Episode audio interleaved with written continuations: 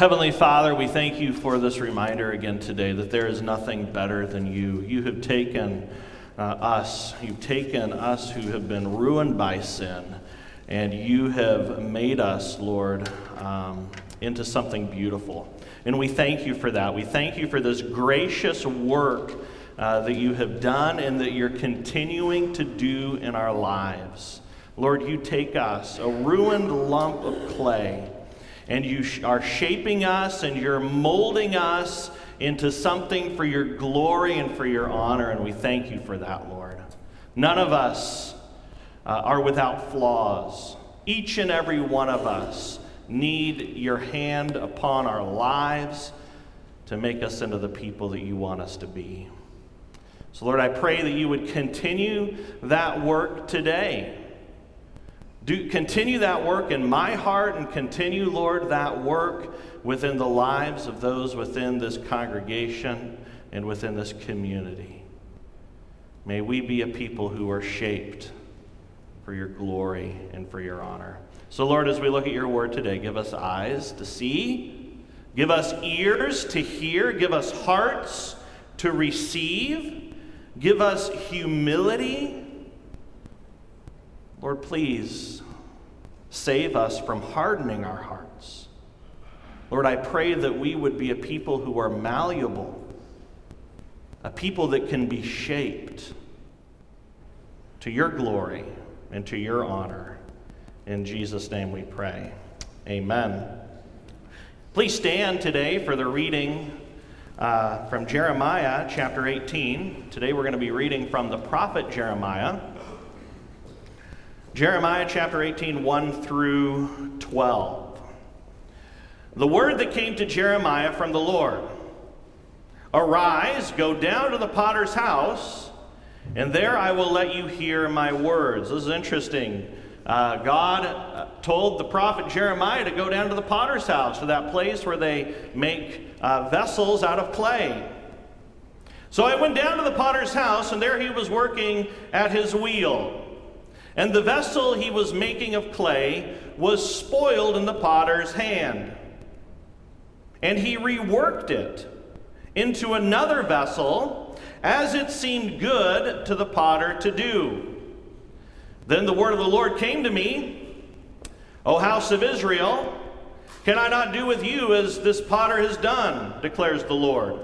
Behold, like the clay in the potter's hand, so are you in my hand, O house of Israel. If at any time I declare concerning a nation or a kingdom that I will pluck up and break down and destroy, and if that nation concerning which I have spoken turns from its evil, I will relent of the disaster that I intended to do to it. And if at any time I declare concerning a nation or a kingdom that I will build and plant it, and if it does evil in my sight, not listening to my voice, then I will relent of the good that I intended to do to it. Now, therefore, say to the men of Judah and to the inhabitants of Jerusalem, Thus, thus says the Lord Behold, I am shaping disaster against you and devising a plan against you. Return every one from his evil way and amend your ways and your deeds. But the people of Jerusalem, they say, that is in vain. We will follow our own plans, and will every one act according to the stubbornness of his evil heart. This is the word of the Lord. You may be seated.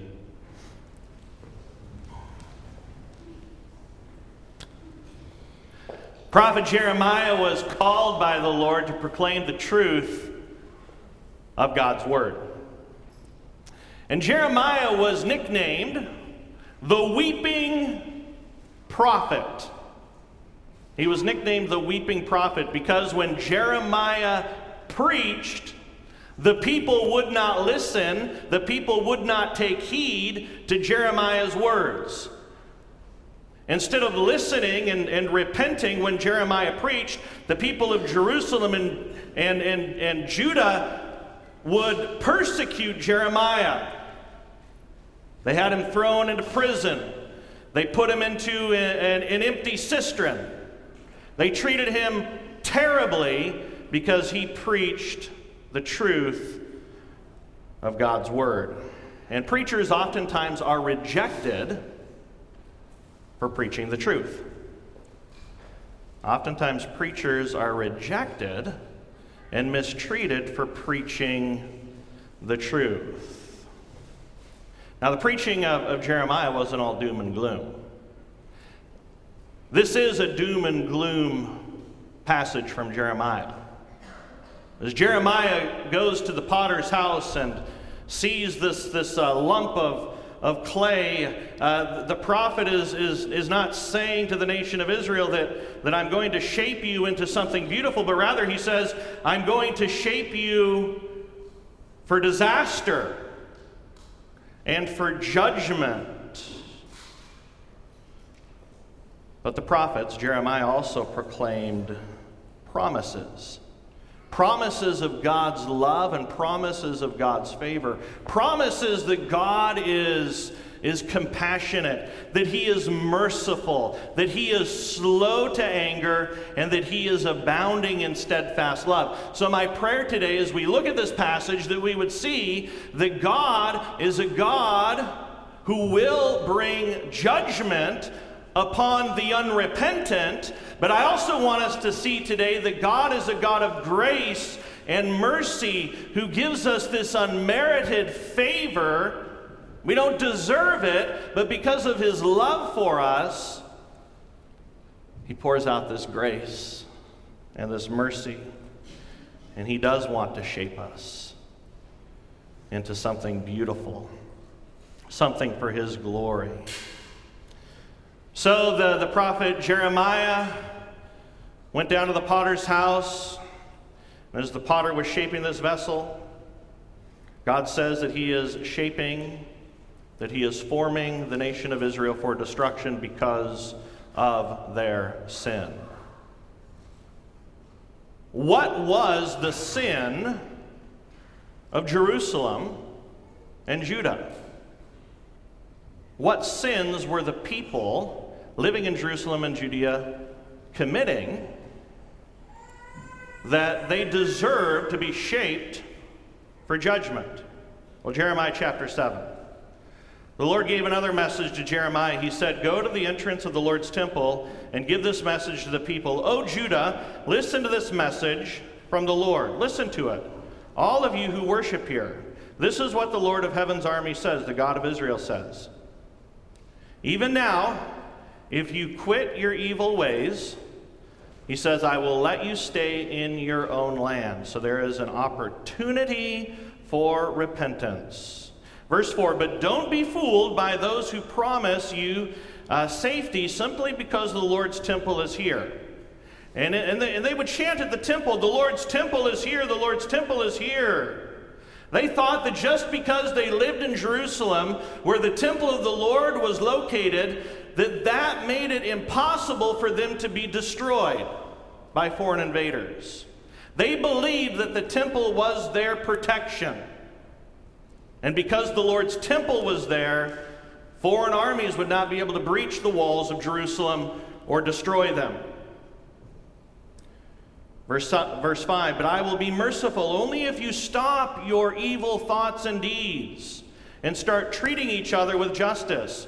Only if you stop, and here it is exploiting foreigners, orphans, and widows, only if you stop murdering, and only if you stop harming yourselves by worshiping idols, then I will let you stay in the land that I gave to your ancestors to keep forever.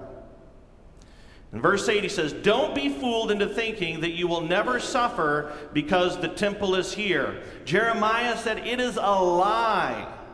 Do you really think you can steal, murder, commit adultery, lie, and burn incense to Baal and all those other new gods of yours, and then come here and stand before me in my temple and chant, We are safe, only to go right back to all those evils again? Don't you yourselves admit that this temple, which bears my name, has become a den of thieves? Surely I will see all the evil going on there. I, the Lord, have spoken. So, because of the sin and the disobedience of the people of Jerusalem and Judah, they were being molded and shaped for judgment. Now, I'm a flawed person. And each and every one of us are, are flawed people. And oftentimes, the sin of our, our own hearts is made evidence in us pointing fingers at other people and judging other people. So when we read about the sins of Jerusalem and of Judah, we need to realize and we need to be brought to this place where we understand that we are just as sinful as those who were shaped for destruction in Jerusalem and Judah. We're no better. Looking at Jeremiah chapter 7, basically, if you want to if you want to boil it down to what the issue was, is that they were called to be a people who loved the Lord their God with all their heart. But they weren't loving the Lord with all their heart. They, they turned to idols. They worshiped at the high places of, of, of the Baals and the Ashtoreths. They thought that they could achieve the desires of their heart through devoting themselves to images. And we do the same thing. Now, we don't go to the high places of, of the Canaanite gods and worship at the shrines, but we make other things gods in our lives. And we think that by these things that aren't God, we can find happiness and success and meaning. But we can't find what God wants to give us in anything but God alone. So the people of, of Israel and uh, of Judah and Jerusalem, they, they were called to love the Lord their God. Then they were called to love their neighbors. But they weren't loving their neighbors. They were committing injustice. They were murdering. They were robbing. They were doing horrific things to each other. So, we're the same. We're no better. I'm no better. I don't love God the way I should. And I don't love others the way I should. So don't be quick to judge, to point the finger. Don't be quick to say that that person deserves God's judgment. Because all of us are guilty. You see, God has every right to shape us for His judgment. He has every right to shape us for his judgment. And how do the people of Jerusalem respond to Jeremiah's preaching? Verse 12. But they say, according to what Jeremiah said, they said, This is in vain. This is in vain. We will follow our own plans. We will everyone act according to the stubbornness of his evil heart. I don't think that they use those exact words, but that's what their actions proved. Their words and their actions proved that they were not malleable. The God couldn't shape them for His glory. They hardened their hearts. They chose to go their own way rather than humble themselves to be molded for the, into the glory of God's image. So, church, don't harden your hearts. Don't harden your hearts. Let God shape and let God mold you for his glory. And what did Jeremiah receive for his preaching? They threw him in prison. They abused the prophet in other ways. But the word remains true. Thus says the Lord Behold, I am shaping disaster against you and devising a plan against you. Return every one from his evil way and amend your ways and your deeds. If not, disaster is coming. Did you know that Jeremiah lived to see that day of disaster which he prophesied about? Jeremiah lived to see the day that a ruler from the north would invade Judah besiege Jerusalem, breach the walls of Jerusalem, and destroy the temple and remove the king? Jeremiah lived to see that day. Jeremiah chapter 39. In January of the ninth year of King Zedekiah's reign, King Nebuchadnezzar of Babylon came with his entire army to besiege Jerusalem. Two and a half years later, on July 18th, so there's a two years year siege of Jerusalem. On July 18th, in the 11th year of Zedekiah's reign, a section of the city wall was broken down. All the officers of the Babylonian army came in and sat in triumph at the middle gate. The king's advisor and all the other officers of the king of Babylon.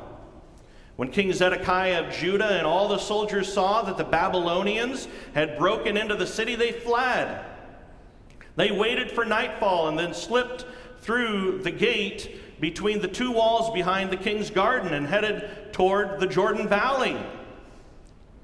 But the Babylonian troops chased them and overtook Zedekiah in the plains of Jericho.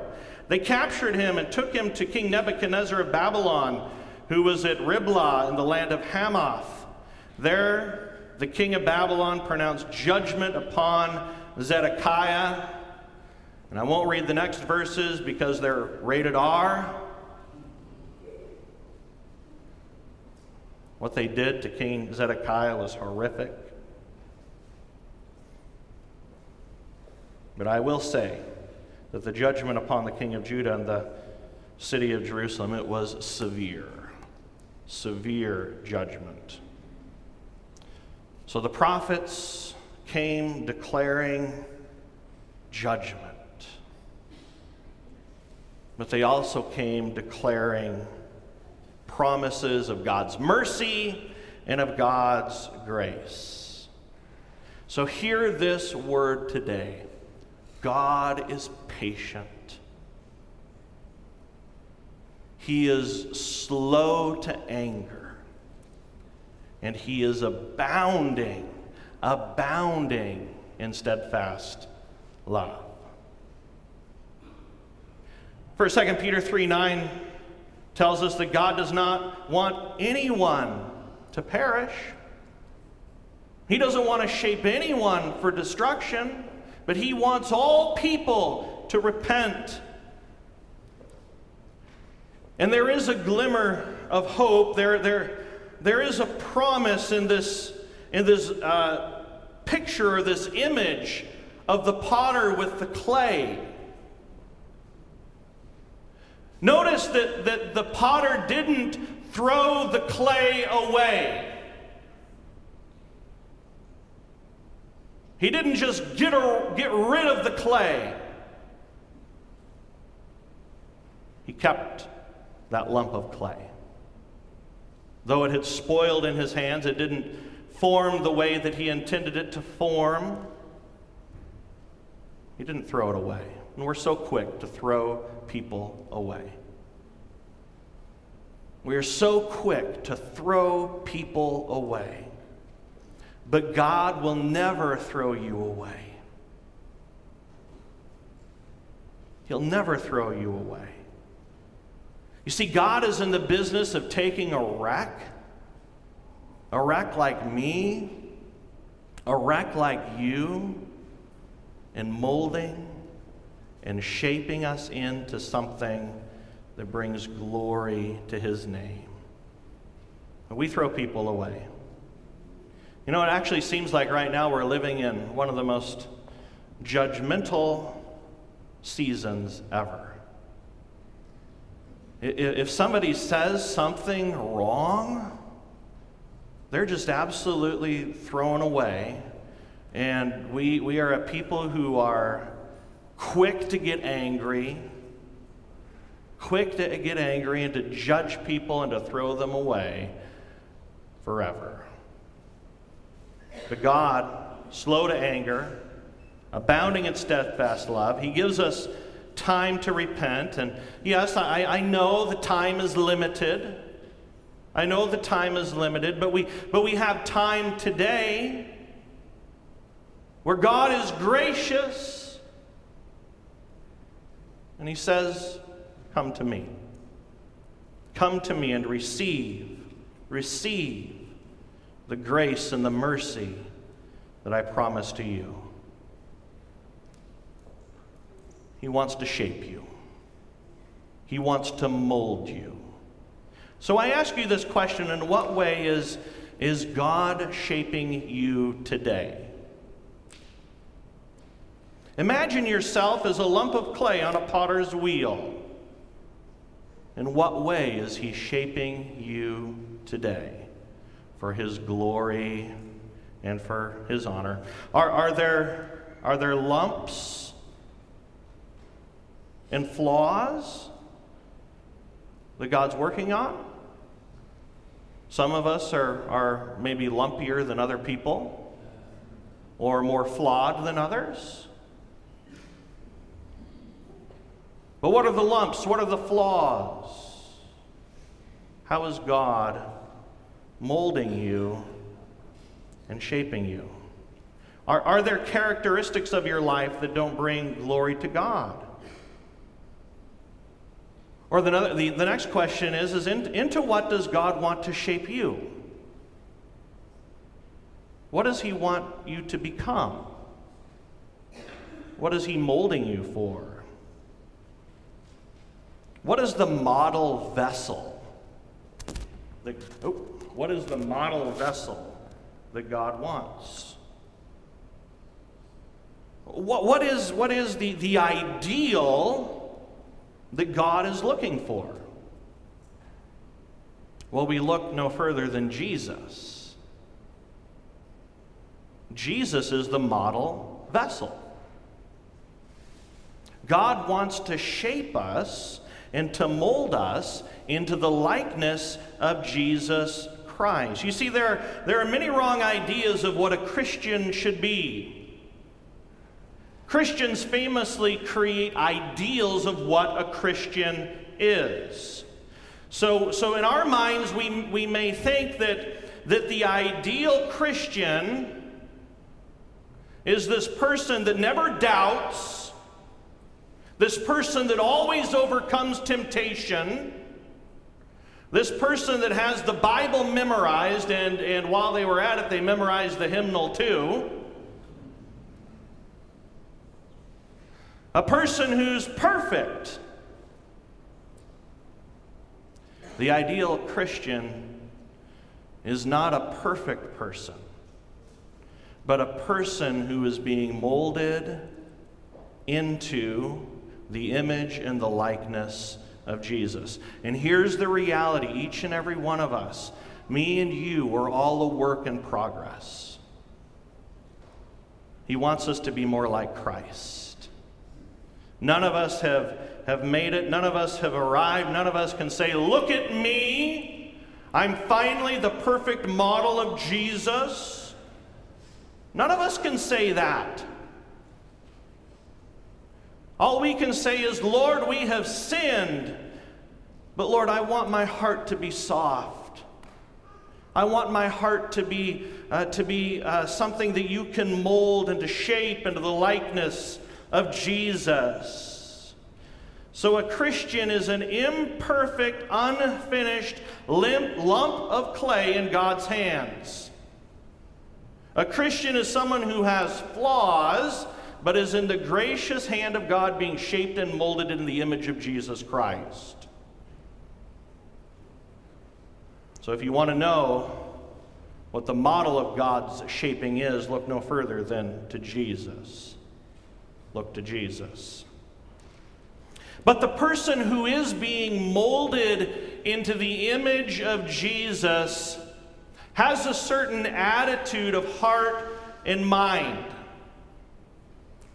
And if you don't have this attitude of heart and mind, you won't be able to be molded by God's hand. And that attitude is an attitude of humility. Humility is key. Humility is so important. I want us to look at Luke chapter 18, beginning with the ninth verse.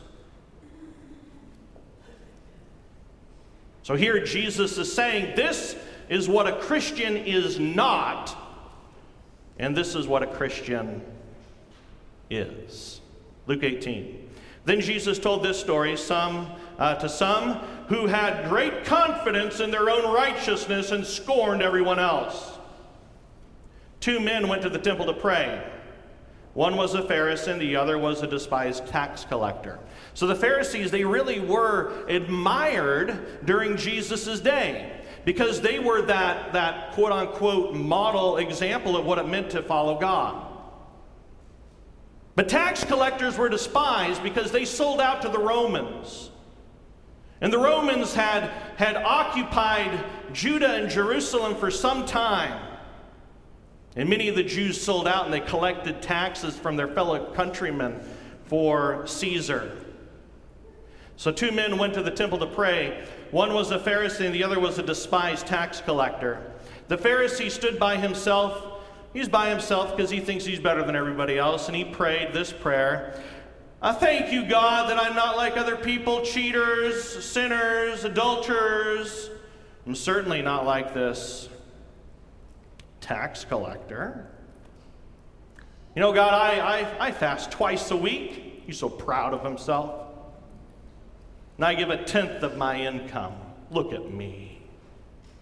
That is not the model of a Christian. Verse 13 this is the model of a Christian. But the tax collector stood at a distance and dared not even lift his eyes to heaven as he prayed. Instead, he beat his chest in sorrow saying, O God, be merciful to me, for I am a sinner. That's a Christian. And Jesus says, I tell you, this sinner, not the Pharisee, though society believes the Pharisees are these wonderful people, not the Pharisee returned home justified. That means made right with God, justified before God. For those who exalt themselves will be humbled, and those who humble themselves will be exalted. May our hearts be malleable, moldable in God's hands. So the true Christian is humble. True Christian admits her faults or his faults. The true Christian is not finished but a work in progress. The true Christian, by God's gift of repentance and faith, is declared righteous, justified. Not by her or his own good works, but by faith in Jesus. And here's another thing for us to think about. You see, Jesus is that perfect vessel. He is that perfect uh, object or person that has been, that is in the shape that we're intended to be. You see, Jesus lived for 33 years. He had no flaws, he never sinned. But here's the amazing thing of the gospel that for our sake, he was broken. He was broken upon the cross. He was broken, shedding his blood for you and for me. Broken upon the cross, shed, he shed his blood so that our sins would be washed away, so that we would be made right with God. Not through our own good works, not through our own efforts, but as a result of God's gift of love and grace towards us. So then I ask this question what gifts has God given for us to be shaped by Him? So we, we are people. We, we are humble before the Lord. We, we understand that we are sinners who, uh, who depend upon the grace of our Lord and Savior Jesus Christ. We're a work in progress. We're not finished. So, how does God then shape us and mold us? Well, the navigators, who've been around for probably 100 years, Paul, are you in the navigators? Yeah, Paul is in the. How long has the navigators been around? Probably over 100 years, yeah. The, the founder of the navigators gave us this illustration. And I believe this is a beautiful illustration because it shows us, just in simple ways, of how we as Christians are molded and shaped into the image of Jesus. First of all, Jesus is at the center. All depends upon Jesus. And then there's, there's this vertical relationship with God. That God has called us into a relationship with Him. And in that relationship with Him, He's given us gifts. He's given us the gift of His Word. So you need God's Word in your life. And as we open His Word and read His Word and pray His Word and study His Word, he begins to do this supernatural work within us. He's also given us the gift of prayer, to where we can enter into a relationship with God through prayer, that we depend upon not our own strength, but the strength of God. So, word and sacraments, I would add, and prayer, along with the worshiping life of the congregation are ways that God begins to mold us and to shape us into the image of Christ. But then remember that the, that the issue with the people of Jerusalem was also with their neighbors. So God's also given us on the horizontal dimension of our life other people. He's brought other people into our lives. So we share in the, in the fellowship of believers, the fellowship of the body of Christ, the assembly of God's people together, so that we can strengthen each other and encourage each other, so that we can know that we do not walk this journey uh, through this world alone, but that we have people who are with us. You can call up a brother or sister in Christ and you can say, I'm struggling. Can you help me? You don't walk alone. You have a church. You have a community. You have people who love you. I pray that we would grow in our fellowship. But then we're, we're not to be uh, people who are focused in and on, our, on ourselves all the time, but we're also called to go into our world because we live in a community, we live in, a, in an area that desperately needs the good news of Jesus Christ. So then we can bring this good news of the gospel in our witness to other people. So the Christian who's being shaped into the image of Christ with humility is, is, is in prayer, in the Word living a life of worship before the Lord, joining in fellowship with other Christians, and living as a witness to an unbelieving world. Now, all these different areas, none of us, none of us are where we should be in prayer, in the Word, in fellowship, or in witness. But may God mold us and shape us so that we live the life that God has for us in all these areas. Let us pray together. Lord Jesus, we are so grateful for the promises of your word. Help us, Heavenly Father, to be a people who are shaped and molded by you. Help us, Heavenly Father, to uh, to, to humble our hearts before you so that you can do the work that you desire to do in our lives. And Lord, we thank you. We thank you for your grace and for your mercy. Lord, uh, none of us should walk out of this place today with our heads down, feeling guilt or shame. Each and every one of us, we, we should walk away from this place knowing that, that we are loved, that we are loved by you, and that your grace and your mercy are never ceasing. So help us, Heavenly Father, to live in that place of your grace and your favor today. It's all a gift from you. And we thank you for that gift. And all of God's children say, Amen. Would you please stand as we respond to this message with the hymn, Have Thine Own Way, Lord?